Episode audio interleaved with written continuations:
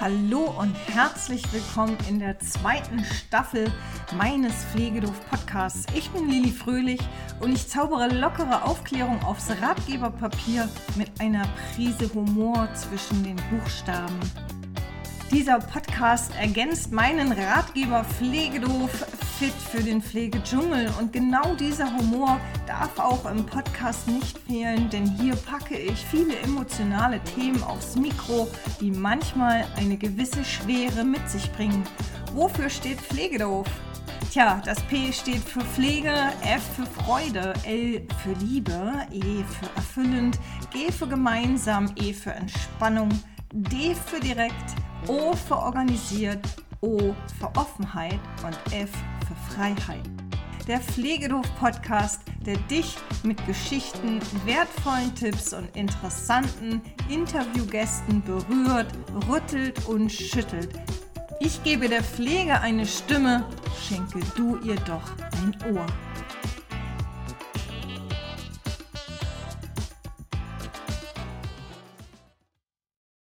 So, eine neue Folge meines Pflegedoof-Podcasts startet und ich freue mich ganz besonders. Liebe Inken Kannbach, herzlich willkommen in meinem Podcast. Ja, wunderbar, dass ich da sein darf. Bin sehr gespannt. Ja, ja, das glaube ich.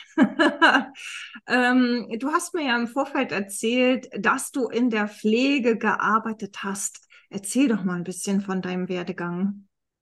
Richtig, also ähm, ich habe nach meiner äh, Schullaufbahn, nach meinem Abi erstmal ein Praktikum gemacht. Das war so eine Senioren-Tagespflege damals, um da überhaupt erstmal reinzuschnuppern, wo ich gedacht habe, okay, ähm, ich war immer der Meinung, was mit Menschen liegt mir, aber so das auszuprobieren war auf jeden Fall erstmal gut. Ähm, dann bin ich erstmal aus der Pflege ein bisschen rausgegangen, habe meinen Weg äh, im Rettungsdienst ein Stück weit gefunden, als Rettungssanitäterin da ein bisschen mit medizinischen Aspekten äh, mich da auseinandersetzen dürfen und habe dann ähm, irgendwie kurze Zeit später einen, Prakt äh, einen Ausbildungsplatz äh, in der Gesundheits- und Krankenpflege bekommen. Und ähm, den kann man ja in verschiedenen Krankenhäusern machen. Bei mir war das ganz cool. Ich habe äh, mich beworben äh, in der Psychiatrie. Also es ist trotzdem eine allgemeine Pflegeausbildung, aber natürlich die Stunden, die irgendwie flexibel innerhalb der dreijährigen Ausbildung einzusetzen sind, die äh, konnte ich dann halt da machen. Und ähm, ja, das war so mein, mein Einstieg äh, in das richtige Pflegebusiness sozusagen. Und ähm, ja, habe dann meine Ausbildung gemacht, habe hinterher ähm, in der Dialyse noch ein Stück weit gearbeitet und habe jetzt vor neun Jahren angefangen dann zu studieren, ging dann über Gesundheitsmanagement und ja, mittlerweile mit ein paar Pausen zwischendrin ähm, stehe ich jetzt kurz vor meinem Master und habe dann dementsprechend mich einfach äh, im Gesundheitssystem weiter orientiert und äh, mein jetziger Studiengang ist ähm, Public Health also mhm. bedeutet so viel wie äh, Gesundheit der Bevölkerung ist halt wissenschaftlich orientiert, was darauf hinausläuft, dass ich hinterher dann auch ähm, ja forschen kann in Gesundheitsthemen, in Pflegethemen und äh, ja mir natürlich mein ganzer Werdegang dahingehend äh, sehr nützlich ist, weil ich vieles halt einfach auch nicht nur aus der Theorie kenne, sondern selbst erlebt habe. Auf jeden Fall, ne? Ich sag mal, äh, es gibt ja ganz, ganz viele, die sitzen tatsächlich nur auf ihrem Schreibtischstuhl äh, genau. ne? und äh, müssen tatsächlich auch über Dinge entscheiden, die sie in der Praxis selber nie erlebt haben, ne? Was natürlich sehr schwierig ist. Und manchmal hat man gerade so in der Pflege den Eindruck, äh, ja, dass da ganz viele, die entscheiden, äh, tatsächlich mit der Praxis nichts zu tun haben. Ja, und ich, ich kenne, sehe das an eigen oder an, in, eigener Sache oftmals ähm, als ähm, Person, die selbst chronisch krank ist. Also seit meinem elften Lebensjahr habe ich eine chronische Darmentzündung. Und ähm, merke dann, da entscheiden Leute über mich, wenn ich selber Krankenhausaufenthalte habe, nicht nur die, die am Bett sind, sondern auch die dann da drüber stehen, die dann einerseits was entscheiden oder auch wenn es dann um so Entscheidungen geht wie ähm, Antrag äh, auch Grad der Behinderung wo dann Leute im Versorgungsamt äh, sitzen, wo ich denke, ja, die haben kein, keine Ahnung, äh, was sie da entscheiden und für, über was für Erkrankungen sie da urteilen, was sie da zusprechen, aber es ist alles irgendwie in der Theorie. Und ähm, ja, ich finde es gut, äh, wenn man sowohl Theorie als auch Praxis miteinander da vereinen kann. Und das ist aber leider noch nicht überall angekommen. Ja, das stimmt. Äh, und du äh, coachst ja mittlerweile auch Menschen, äh, die selber irgendwie chronisch erkrankt sind, ne? Genau, ich habe mich äh, spezialisiert darauf zu sagen, okay, es gibt immer mehr Menschen, äh, die chronisch krank sind. Also im Schnitt, es gab letztes Jahr, Anfang letzten Jahres eine Studie, wo man äh, alle Personen ab 18 einbezieht, wo man sagt, 40 Prozent der Deutschen äh, sind irgendwie chronisch krank. Und ähm, ja, manch einer geht gut damit um, manch einer kriegt es aber auch irgendwie äh, schwer hin äh, und fragt sich dann, okay, muss ich jetzt meine Erkrankung sein oder darf ich mir wirklich noch Ziele setzen? Und äh, da bin ich äh, in das Thema reingegangen, weil ich selber ähm, ja, wie gesagt, seit dem elften Lebensjahr äh, meinen Werdegang äh, durch, äh, habe durch äh, Begleitung von chronischen Erkrankungen, erst eine, dann mehrere, ähm, und gesagt habe, okay, ich will mich aber nicht dieser Krankheit komplett aufopfern oder mich von der ins Gefängnis stecken lassen, sondern ähm, habe viel ausprobieren dürfen müssen, aber habe meinen Weg gefunden zu sagen, okay, ich darf trotzdem dem nachgehen, was mir Freude bringt und äh, was mich auch ähm, meinen Wünschen, meinen Zielen näher bringt. Und habe das aber oft in, im Umkreis, im Umfeld erlebt oder auch im Bereich Selbsthilfe, wo ich tätig bin, dass das nicht immer so äh, klar ist. Da kommt dann auf einmal eine Diagnose in das Leben, was vorher irgendwie komplett äh, durchstrukturiert, durchgeplant war und auf einmal ähm, stehen die Personen da und sagen, okay, ich weiß jetzt gar nicht mehr, wo gehe ich jetzt eigentlich hin und äh, kann ich jetzt immer noch dieses Ziel, was ich habe, verfolgen oder kann ich es nicht? Und ähm, das ist dann oftmals sehr, sehr äh, schwer für mich anzugucken, wo ich denke, du hast genauso das Recht, äh, dir äh, deine Wünsche zu erfüllen und äh, auch karrieremäßig weiter aufzusteigen, wenn du das möchtest und solltest dich nicht äh, von, von einer Krankheit oder äh, generell von Symptomen, Beschwerden beeinflussen lassen. Und ähm, wie gesagt, dementsprechend habe ich mich fokussiert auf Personen, die entweder eine neue Diagnose ähm, bekommen haben oder sich in einer Krankheitsphase befinden. Man nennt das ja auch so Schubphase, ähm, wo halt mehr Beschwerden auftreten und ähm, wo das teilweise einfach ganz, ganz schwer zu handeln ist als Einzelperson, wenn man nicht weiß, okay, was mache ich jetzt eigentlich? Brauche ich jetzt andere Medikamente? Muss ich jetzt noch zu einem anderen Arzt gehen? Was hilft mir da eigentlich? Und wie kann ich trotzdem, und das ist das in meiner Meinung das Wichtigste, den, den Fokus trotzdem positiv halten, ohne jetzt bei diesem flapsigen Satz, naja, denk doch mal positiv äh, zu bleiben, sondern das Ganze dann tiefgründiger zu gestalten. Absolut, ne? Also ich habe das ja gemerkt äh, bei meinen Ratgeber, ich glaube, es halt gerade wieder bei dir irgendwie, ne? Ja, ich weiß auch nicht, das ist, glaube ich, mein, mein Rechner macht ab und zu mal ein bisschen Experimente, aber ich hoffe. Okay.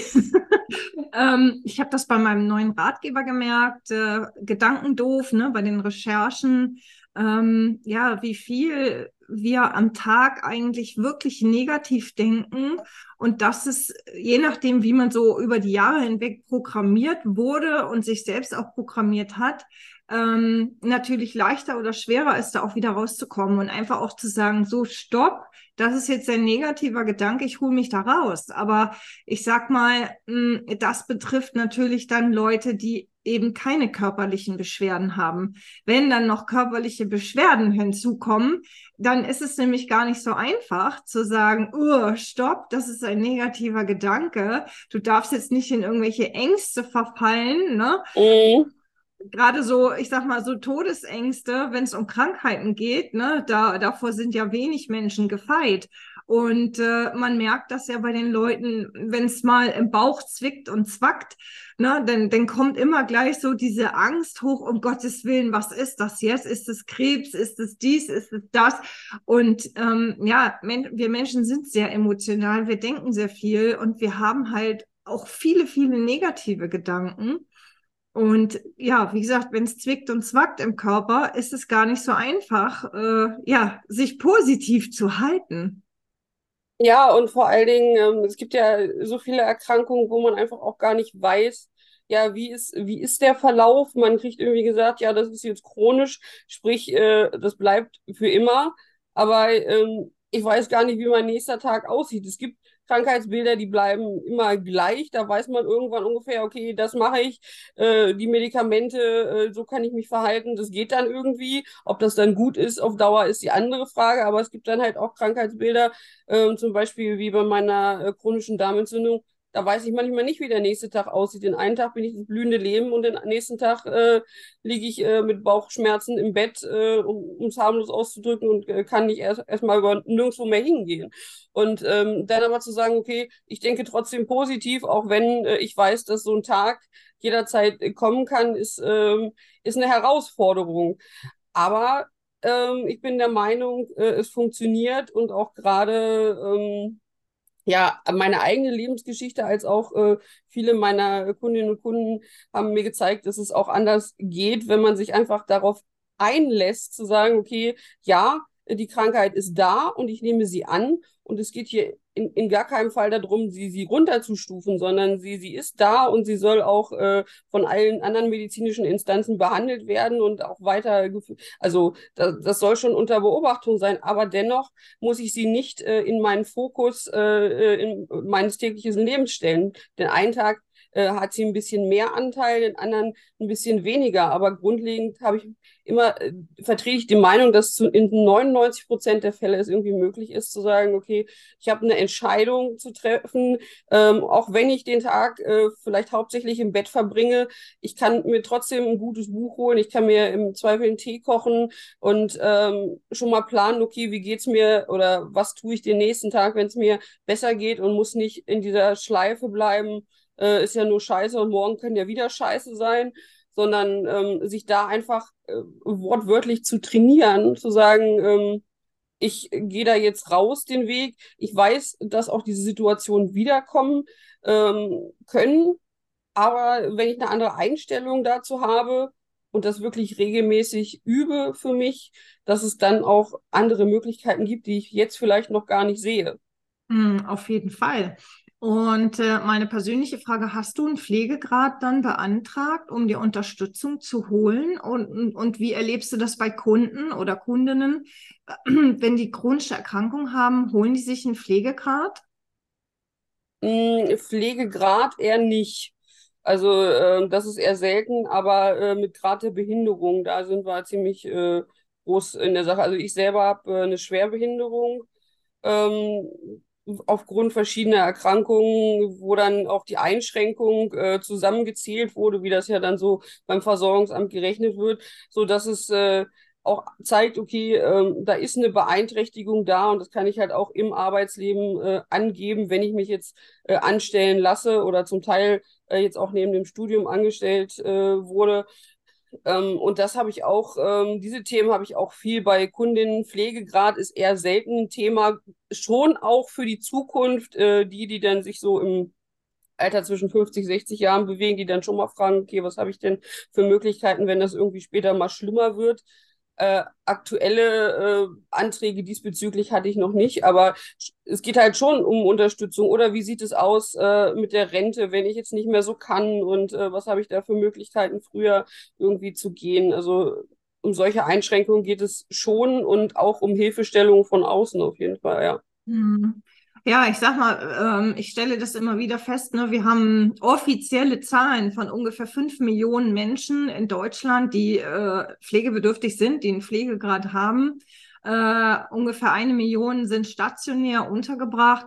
Und ich persönlich äh, habe äh, oder bin der Meinung, dass die Dunkelziffer um ein Vielfaches höher sein muss. Weil wenn man überall mal so hinhört, was die Menschen für Erkrankungen haben, äh, und für Einschränkungen auch äh, und oft auch gar nicht wissen. Ne? Sie können einen Pflegegrad beantragen, sie können sich Unterstützung holen. Man kann einen Schwerbehindertenausweis beantragen, beziehungsweise einen Grad der Behinderung. Ne? Ähm, äh, genau schon bei 10 und 20 Prozent dann auch losgeht, ne, auch wenn man dann noch keinen Schwerbehindertenausweis hat. Ich glaube, ab 50 Prozent bekommt man den, ne? Genau, ab, ab 50 gilt es als Schwerbehinderung, sonst gilt es als Grad der Behinderung und 30 und 40, äh, das, das ist äh, möglich, oder da ist dann eine Gleichstellung auch möglich im Fall, wenn, also wenn es nötig ist, vom Arbeitgeber, ja.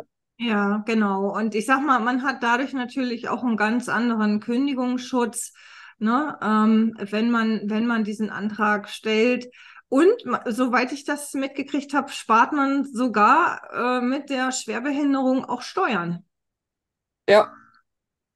Also ich kann jetzt keine, keine Zahlen angeben, da wäre ich jetzt überfragt, aber ähm, das macht auf jeden Fall einen Unterschied. Und man, ja, man, man fühlt sich ein Stück weit äh, sicherer, ähm, weil wenn man das vorher angeben kann und die einfach wissen, okay, äh, es ist da, dann, dann heißt es nicht, naja, sie sind ja aber krank und das wussten wir ja gar nicht und äh, jetzt ist irgendwie, jetzt können wir dies machen und jenes machen. Da habe ich auch gerade, wo wir hier zum Thema Pflege sprechen, besonders im Pflegebereich, wo ich angestellt war, mitunter sehr schlechte Erfahrungen gemacht. Naja, äh, wir sind hier zwar im sozialen Bereich, aber wenn sie selber krank sind, äh, haben sie ungefähr Pech gehabt. Und äh, das ist dann schlecht. Und wenn ich dann aber mit der äh, mit der Schwerbehinderung im Hintergrund reingehe in ein Arbeitsverhältnis. Hatte ich damals zu meinen Zeiten, als ich in der Pflege gearbeitet habe, noch nicht. Ähm, aber dann gibt mir das ein bisschen mehr Sicherheit, dass ich das Gefühl habe, okay, wir haben äh, darüber geredet und äh, es ist nicht etwas, was dann irgendwie neu auftritt, zumindest bei mir nicht. Aber weil sonst ist es ja auch die Frage, okay, ich bewerbe mich und was gebe ich eigentlich an, wenn ich äh, chronisch krank bin? Und so habe ich äh, die Möglichkeit, es anzugeben, wenngleich ich auch äh, nicht verpflichtet bin. Wenn ich sage, okay, ich habe diese, äh, diesen Grad der Behinderung, möchte ihn aber aus irgendeinem Grund nicht angeben, dann kriege dann krieg ich da nichts draus, aber dann, dann fällt er halt hinten runter. Aber mir gibt es äh, persönlich ein gutes Gefühl. Ja. Ähm, als Art Absicherung in Anführungsstrichen irgendwie. Ja, und hast du da Erfahrungen gemacht mit deinen Kunden? Äh, haben die irgendwas berichtet in dem Bereich? Ist es schwerer, äh, mit einem Grad der Behinderung tatsächlich dann auch Arbeit zu finden oder sind da die Arbeitgeber relativ offen? Sehr unterschiedlich. Mhm. Also ähm, ich bin selber auch in einem äh, Inklusionsprojekt äh, tätig nebenbei und ähm, da das ist zum Beispiel ein Arbeitgeber, der sich sehr äh, bemüht und der auch sagt, wir möchten auch gerade welche, die eine Schwerbehinderung haben, wir möchten äh, uns da auch mehr Leute ranziehen, weil die, weil die einfach trotzdem gut sind, aber äh, wir auch allen eine Möglichkeit geben möchten. Aber es gibt halt auch welche, die sagen, nee, äh, da zahle ich lieber äh, die Gebühr und äh, dann habe ich das nicht und dann muss ich das nicht äh, tragen. So dieses, naja, es ist äh, negativ, wenn man jetzt äh, eine Schwerbehinderung hat und die wollen wir erst gar nicht. Also es äh, gibt beide Seiten. Es gibt äh, Institutionen, die sich sehr, sehr bemühen und es gibt Institutionen, die da gar keinen Wert drauf legen und sagen, nee, äh, die sind, das sind nur halbe Arbeitskräfte, äh, sowas brauche ich nicht. Mhm. Eigentlich interessant, dieser Gedanke, ne? dass die dann sagen, nee, bevor wir jetzt jemanden einstellen mit einer Behinderung, äh, zahlen wir lieber das Strafgeld. genau. Also wie gesagt, ich weiß nicht, wie hoch das ist. Ne? Ich, ich weiß es auch gerade nicht ähm, aus dem Kopf, aber ähm, hängt ja auch ein bisschen davon zusammen, wie groß die Mitarbeiterzahl ist und mhm ab wann überhaupt die Pflicht ist, wen einzustellen. Da bin ich jetzt auch nicht ganz so tief in den Gesetzen drin, aber ich habe das halt oft äh, gehört oder ähm, dass es schwierig ist. Naja, jetzt ha haben sie einen Schwerbehindertenausweis, äh, die Arbeitnehmer, die vorher keinen hatten, und dann sehen sich die Arbeitgeber überfordert. Ja, was mache ich denn jetzt? Ja, jetzt hat die das, ja. Und äh, überhaupt, wie ist dann in dem Unternehmen der Umgang damit, wenn sich so ein Status auf einmal ändert?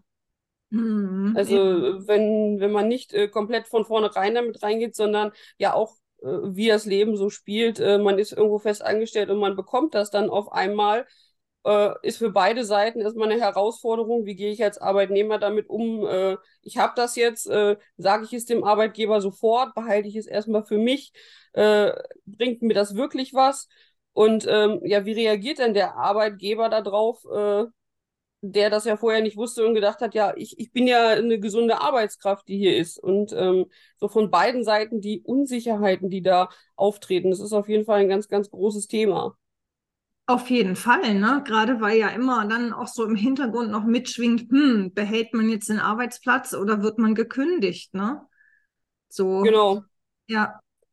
Also da sind echt äh, Geschichten oder dann äh, kann man ja auch darüber reden, wie ist es, wenn äh, so Überprüfungen stattfinden, weil es gibt ja Erkrankungen, zum Beispiel Herzfehler, ähm, habe ich bei einer Kundin mal gehabt, die hat zum Beispiel dauerhaft ihre Schwerbehinderung. Ich weiß gar nicht mehr, was sie hatte, 60 oder 70, glaube ich.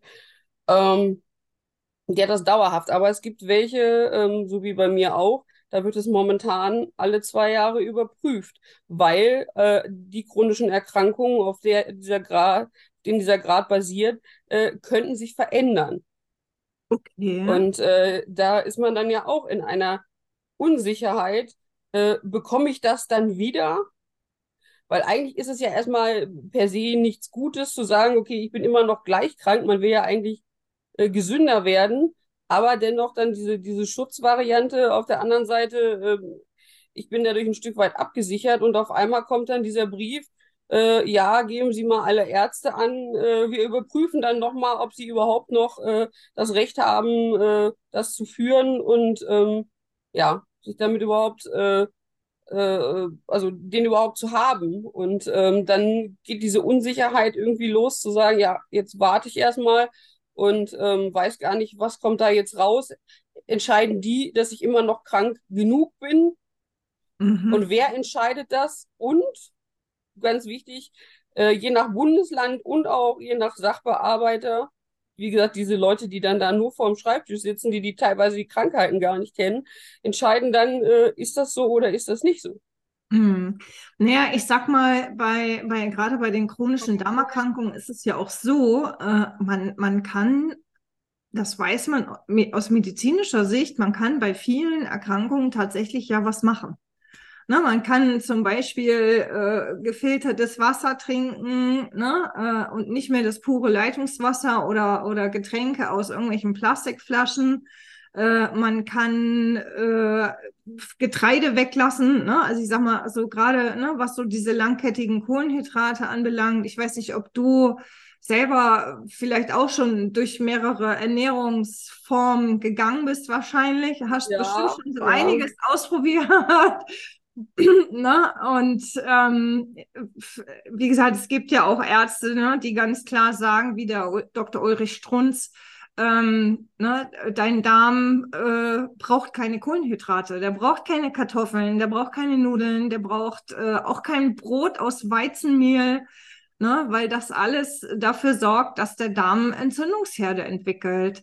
Und äh, ich würde fast denken, wie gesagt, ich bin auch kein Fachmann, ich bin ja auch, komme ja auch nicht aus dem medizinischen Bereich. Ich würde fast denken, dass das mit Sicherheit der Grund ist, warum man sagt, okay, bei diesen chronischen Darmerkrankungen gucken wir mal alle zwei Jahre. Vielleicht hat der Mensch sich so umgestellt, ne, äh, ernährungsmäßig, sportmäßig, äh, ähm, vielleicht Meditation, ne, gute Gedanken sind ja auch gut.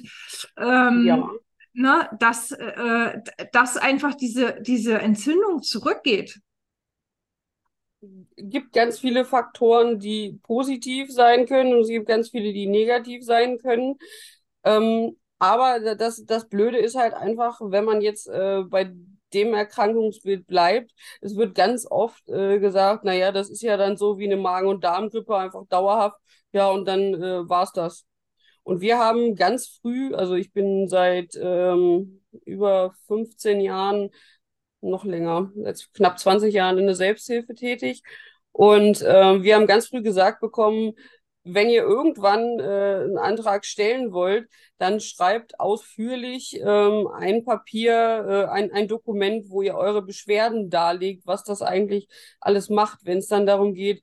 Ähm, also es geht ja um die Einschränkung des täglichen Lebens letzten Endes, die dadurch stattfinden. Nicht um die eigentliche Erkrankung, sondern die Auswirkungen, die dadurch da sind. Und da habe ich dann auch Sachen aufgelistet, wie ich muss nachts so und so oft zur Toilette raus, habe dadurch äh, kaum noch Schlaf, bin äh, dann erschöpfter und solche Sachen. Da geht es dann weniger um die Krankheit per se, als um das, was da alles hinten rauskommt. Und das ist sehr, sehr unterschiedlich. Und ähm, das hat im Grunde geholfen, ähm, dass sie das besser verstanden haben, weil ich das einfach sehr, sehr transparent äh, dargelegt habe. Macht aber auch nicht jeder und weiß auch nicht jeder, dass man diese Möglichkeit überhaupt hat, das nochmal ähm, mit seinen eigenen Worten darzulegen. Weil sonst würde keiner denken, ja, das ist halt eine Darmentzündung, die macht vielleicht mal Schmerzen und man geht häufiger zur Toilette und das war's dann. Aber äh, was da alles mit dranhängen kann, nicht muss, aber kann, das ist halt oftmals gar nicht bewusst. Und deswegen habe ich auch oftmals gelernt und gebe das auch so weiter, je transparenter man das für die andere Person macht, desto einfacher ist es und desto besser fährt man damit, ob es nun so ein Antrag ist oder ob es auch äh, einfach das Gespräch ist mit jemandem, um äh, die, die berufliche Situation oder auch, äh, auch im familiären äh, Freundesumfeld zu sagen, okay, mir geht es an dem einen Tag gut und am anderen nicht so. Und je transparenter ich umgegangen bin, natürlich nur so weit, wie ich möchte, aber je transparenter, desto besser hat das in meinem Umfeld funktioniert. Und äh, desto besser konnte man verstehen, okay, jetzt verstehe ich, dass du den einen Tag äh, zum Konzert gehen kannst und Bäume ausreißen kannst und den nächsten Tag äh, auch äh, nur im Bett liegen kannst äh, mitunter. Oder welche äh, variablen Zyklen da auch immer äh, greifen. Aber dass das einfach normal ist, dass es so unterschiedlich ist und dass es nicht jeden Tag gleich sein muss. Und ich habe ganz oft auch gerade im Pflegeberuf, wo man es eigentlich besser wissen müsste, gehört, naja, gestern hast du doch noch äh, super gut gearbeitet, warum bist du denn heute schon wieder krank? Mhm. Und warum kannst du denn heute schon wieder nicht? Und ähm, das verletzt dann unheimlich. Und äh, damals, wie gesagt, hatte ich keinerlei Absicherung. Klar, die Ärzte haben äh, mir das dokumentiert und ich habe ein AU gehabt und alles, aber ähm, trotzdem wurde ich angeguckt, so nach dem Motto, naja, aber äh, du sahst doch noch fit aus, äh, das kann doch eigentlich gar nicht sein. Hm. Ja, das, das ist so traurig dann. Absolut, ne, absolut. Und ich sag mal, gerade in der Pflege äh, ist der Druck äh, sehr groß, ne, weil das Personal äh, fehlt an jeder Ecke und ähm, Zeit ist wirklich äh, Gold wert, ne, gerade in der Pflege. Und man hat für immer mehr Patienten immer weniger Zeit, immer weniger Personal. Und das ist natürlich eine absolute Herausforderung. Und klar, wenn dann äh, Kollegen, ich sag mal in Anführungsstrichen, ständig oder immer wieder krank sind, äh, gucken wahrscheinlich viele dann auch nicht hin, Mensch, ist das jetzt was Chronisches, ne? Äh, oder oder äh, keine Ahnung, vielleicht denken einige auch, will sie mich ärgern. Ich weiß es nicht. Ja, ja. Es ist für beide Seiten sehr äh, kompliziert und äh, das, was eigentlich immer am besten geholfen hat, war, wenn man irgendwie ins Gespräch gekommen ist. Mhm. Und in den meisten Fällen hat es dann letztlich auch funktioniert. Aber ich für mich habe dann irgendwann festgestellt, okay, ich äh, kann das körperlich äh, nicht äh, auf Dauer in der Situation, aber möchte dennoch äh, mit meinen Fähigkeiten und meinen Möglichkeiten anders unterstützen. Und ähm, da habe ich dann für mich den Weg gefunden. Aber diesen Weg darf man für sich selbst ja auch erstmal machen, um zu gucken, okay, wo liegen meine Grenzen? Ähm, es gibt andere mit der gleichen Erkrankung, die ähm, teilweise deutlich mehr äh, körperlich leisten können, die auch einen Marathon laufen, die äh, sonst was machen die halt ganz andere ähm, Beschwerdefrequenzen, ganz andere Beschwerdeintervalle irgendwie haben. Und mhm. es gibt aber auch welche, die, die deutlich noch weniger machen können als ich. Also wie gesagt, da gibt es halt einfach keine, äh, keine Regelmäßigkeit für. Auf jeden Von Fall. Daher. Ja, äh, auf jeden Fall. Und ähm, also ich habe ja auch in meinem Ratgeber Pflegedoof, ne, habe ich ja auch angesprochen, es ist einfach wichtig, tatsächlich dann auch so ein, so ein Tagebuch zu führen und zu gucken, Ne, wie sind denn eigentlich die Auswirkungen? Wie sind denn die Beschwerden? Weil ich sag mal, gerade wenn man jetzt zum Beispiel auch Eltern ist äh, und das Kind, ne, du hast ja selber gesagt, bei dir fing das mit elf Jahren an. Ja. Äh, so, und wenn ich ein elfjähriges Kind zu Hause habe, was ja noch absolut von mir abhängig ist, äh, und dann plötzlich äh, ja in so eine chronische Darmerkrankung rutscht, ist es natürlich wichtig, dass ich äh, gerade so die Auswirkungen davon täglich wirklich notiere, weil ich kann damit ja sowohl ein Pflegegrad als auch äh, eine Schwerbehinderung oder zumindest ein Grad der Behinderung beantragen, weil ich dadurch ja auch als Eltern äh, wieder eine ganz andere Möglichkeit habe, auf Förderung zurückzugreifen. Ja. Und das ist halt einfach so wenig bekannt, äh, was halt einfach alles möglich ist. Man kommt von der medizinischen Seite, der Arzt hat gesagt, das und das, ob nun bei einem selbst oder noch komplexer bei dem eigenen Kind dann und ähm, die Eltern wollen ja auch nichts falsch machen. Das habe ich bei meinen eigenen Eltern gesehen. Die wollten mich bestmöglich unterstützen, aber ähm, konnten vieles am Anfang einfach gar nicht wissen, weil äh, war, war schwierig, da eine Information zu finden. Und das ist ja mittlerweile, wenn ich jetzt rechne, knapp 25 Jahre her. Mhm. Und ähm, das ist halt schon eine ganze Menge. Und sie haben das einzig Richtige in meinen Augen rückblickend getan, mich damals schon bei diesem Selbsthilfeverband äh, angemeldet. Am Anfang habe ich das eher passiv, dann nur mal durch dieses Magazin geblättert und habe da noch nicht viel gemacht. Aber äh, so nach fünf Jahren habe ich mich dann damit beschäftigt. Da gab es dann Treffen, dann gab es Austausch. Und ähm, da bin ich dann da auch deutlich besser mit klargekommen und auch besser mit reingewachsen, als ich gemerkt habe, auch als Kind und Jugendliche, es gibt auch andere, die das haben und konnte dann da Austausch suchen und auch meine Eltern konnten Austausch suchen mit anderen Eltern letztlich. Und ja. ähm, deswegen generell irgendeine Form von Unterstützung, ob es nun Selbsthilfe oder ob es andere Formen von Beratung ist, ist immer gut, um da überhaupt sich seine Möglichkeiten zu holen aber teilweise auch einfach so komplex, dass man sich durch diesen Dschungel erstmal durchfinden darf.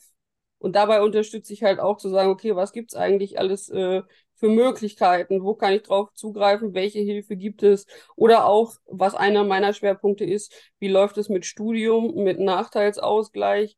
Wie kann ich ins Ausland gehen? Was gibt es da für Unterstützungsmöglichkeiten und so weiter? Also das ist ja etwas, was ich mittlerweile schwerpunktmäßig mache, weil es halt auch meinen Weg bestimmt hat. Mm, auf jeden Fall.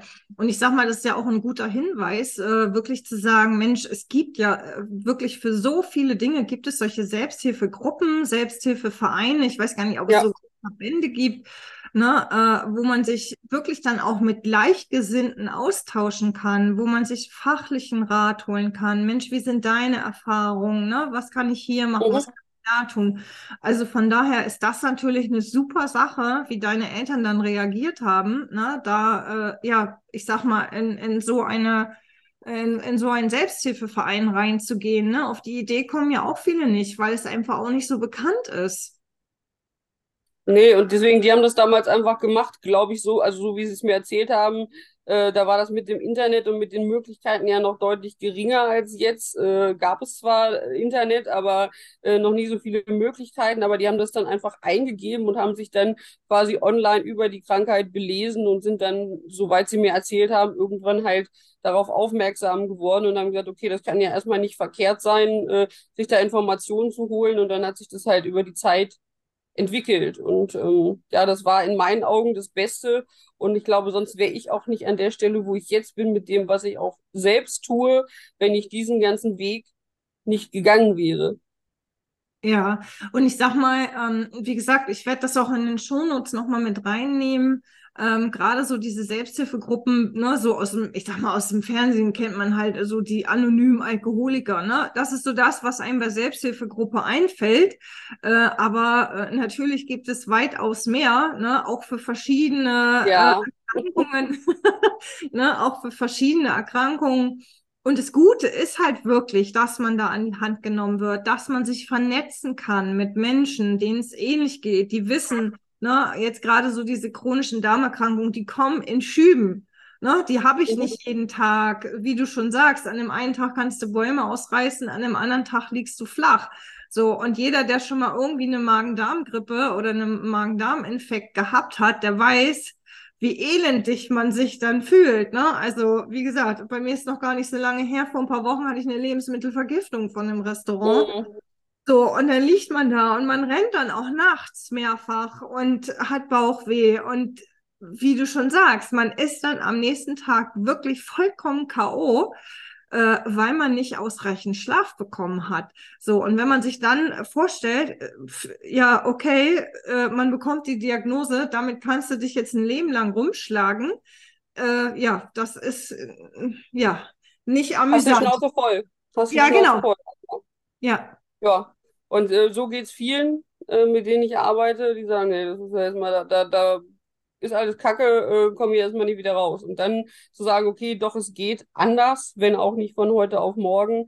Und es gibt Unterstützung, sei es äh, in Form, so wie ich das mache, mit äh, äh, Coachings, Trainings ähm, so und so weiter und so fort. Oder halt auch wirklich äh, traditionell im Selbsthilfebereich sich da Unterstützung zu suchen und halt äh, wirklich von dem Glauben wegzugehen, das sind äh, nur sowas wie anonyme Alkoholiker, hast du gesagt, oder ähm, generell einfach ältere Personen. Klar, es gibt auch die Personen, da sind dann äh, 60 plus hauptsächlich, die Gruppen äh, gibt es auch.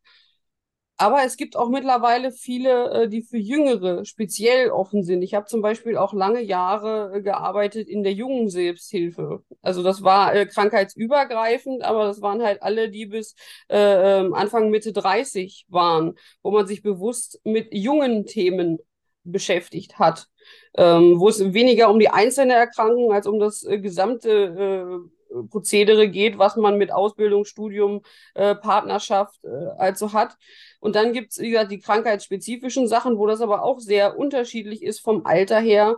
Und man kann selber sich sein, seine Position suchen. Am Anfang ist man wahrscheinlich eher jemand, der irgendwie alles aufsaugt von außen, der äh, davon profitiert. So war es bei mir.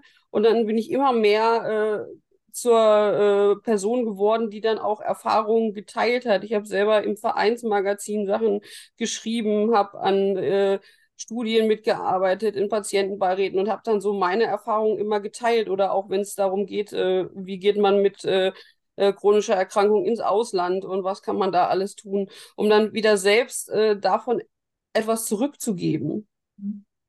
Und ähm, das ist unheimlich wertvoll und äh, ja, es ist auch eins meiner Lebensthemen im Grunde geworden. Und das Ding ist ja auch, solange man gesund ist, macht man sich über solche Themen ja keine Gedanken. Ne? Also niemand würde nee. jetzt als gesunder Mensch auf die Idee kommen, dass es problematisch sein könnte, mit einer chronischen Darmerkrankung ins Ausland zu gehen. Ne? Sei es nun für einen Urlaub oder für einen längeren Aufenthalt. Äh, also wie gesagt, ich wäre da persönlich zum Beispiel gar nicht drauf gekommen ne, dass man sich natürlich da Gedanken machen muss. Und gerade für sowas ist natürlich eine Vernetzung absolut wichtig, weil man ja auch irgendwie äh, an diese Informationen herankommen muss. Äh, und äh, glücklicherweise haben wir das Internet, dadurch ist alles viel leichter geworden.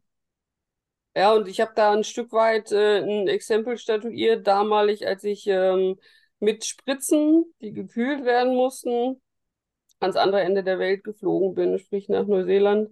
Da war die Herausforderung, äh, sämtliche Umstiege äh, mit dem Flieger, dementsprechend verschiedene Grenzkontrollen. Das heißt, äh, die äh, Medikamente, die Spritzen gingen durch sämtliche Kontrollen, da sind dann Nadeln drauf.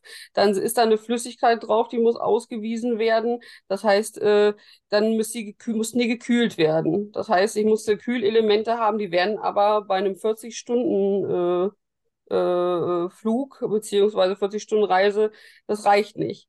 Dann mhm. muss man nachweisen, was ist äh, in den, in den äh, Packs drin, in den Eispacks, äh, weil das geht auch durch die Kontrolle. Und wie überprüft man eigentlich? Und das war so etwas, was ich vorher nie gefunden habe. Da ist äh, mein damaliger Partner drauf gekommen, wie man mit Bluetooth-Thermometern und normalen Thermometern in verschiedenen Kühl- ähm, Systemen arbeiten kann, so dass man nicht immer die Taschen aufmachen muss, um zu kontrollieren, dass die Spritzen immer noch die richtige Temperatur haben.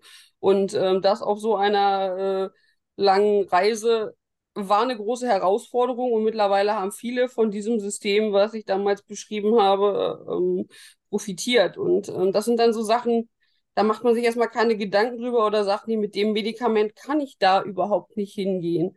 Und ähm, in den meisten Fällen geht es aber. Und mein Professor, für den ich damals im Ausland äh, gearbeitet habe im Praktikum, der hat dann gesagt, naja, wenn er das vorher gewusst hätte, hätte er mir äh, die Spritzen auch dort besorgen können.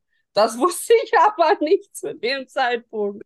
Aber wie mhm. gesagt, das geht dann auch, weil diese äh, Pharmafirma halt auch dort äh, äh, natürlich tätig ist. Es gibt ja auch dort Personen ähm, mit chronischer Darmentzündung. Und da weiß ich mittlerweile auch, okay, da kann man einen ganz anderen Weg gehen, um da auch an die Firmen ranzutreten und damit man das nicht haben muss, wenn es äh, mit dem Transport nicht geht. Aber das sind so Sachen, ich habe mir auch diesen Praktikumsplatz, das ist alles über Kontakte. Also ich habe auch in der Selbsthilfe in Neuseeland was gemacht. Und ich habe ganz viel selbst einfach in Erfahrung bringen dürfen und habe es ausprobiert, aber nicht jeder ist einfach so, dass er sagt, ich äh, mache das jetzt einfach mal auf blauen Dunst und probiere das aus. Es gibt schon viele Menschen, die sagen, nee, ich habe das schon gerne vorher einen Plan. Und dafür äh, habe ich halt jetzt auch meine Pläne immer weiter ausgearbeitet und bringe halt solche Sachen auch äh, anderen Personen näher. Ja, ja, das ist super. Ähm, wie gesagt, ich werde äh, deine Kontaktdaten auch in den Show Notes mit verlinken, ne? weil, äh, wie gesagt, gerade das ist ja auch ein Thema. Ne? Wenn ich jetzt da und da hinreisen will, mir die Welt angucken möchte, was mache ich mit meinen Medikamenten? Ne, wie wie äh, kann ich mich da drüben auch versorgen, wenn ich irgendwas brauche? Ne, das sind natürlich ja. alles Dinge, äh, ja, über die muss man sich vorher Gedanken machen. Ne? Und ähm, ja, schön, dass du das schon so ausprobiert hast und dann dein Wissen auch teilst.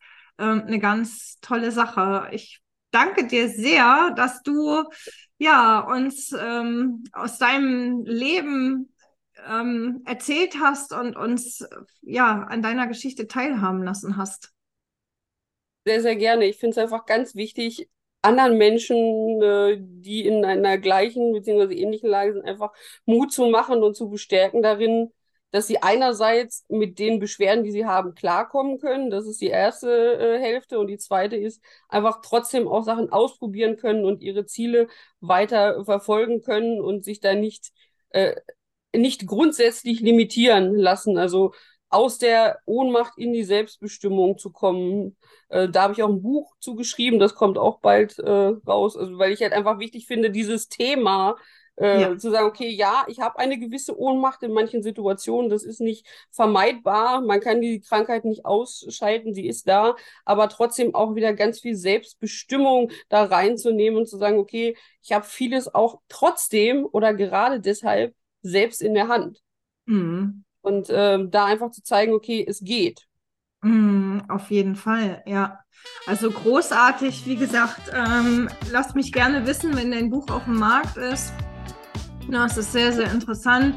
Wie gesagt, ich werde dich äh, in den Show Notes verlinken und danke dir sehr fürs Mutmachen. Äh, äh, ich denke, hier werden einige zuhören, die das vielleicht auch betrifft und die sicherlich den einen oder anderen Tipp mitnehmen können. Vielen Dank. Ich danke dir, dass ich das teilen durfte und meine Botschaft weitergeben konnte. Sehr gerne. Das war eine weitere Folge meines Pflegedorf Podcasts. Wenn du Fragen oder Anregungen zu meinem Podcast hast oder du selbst deine Stimme für die Pflege erheben möchtest, dann kontaktiere mich. Du kannst mich übrigens in den sozialen Medien finden und hier freue ich mich über dein Like oder auch Teilen meiner Beiträge, denn nur so kann ich mein Wissen an andere weitergeben. Wenn dir mein Pflegeduft-Podcast gefällt, dann hinterlasse mir eine positive Bewertung und abonniere ihn.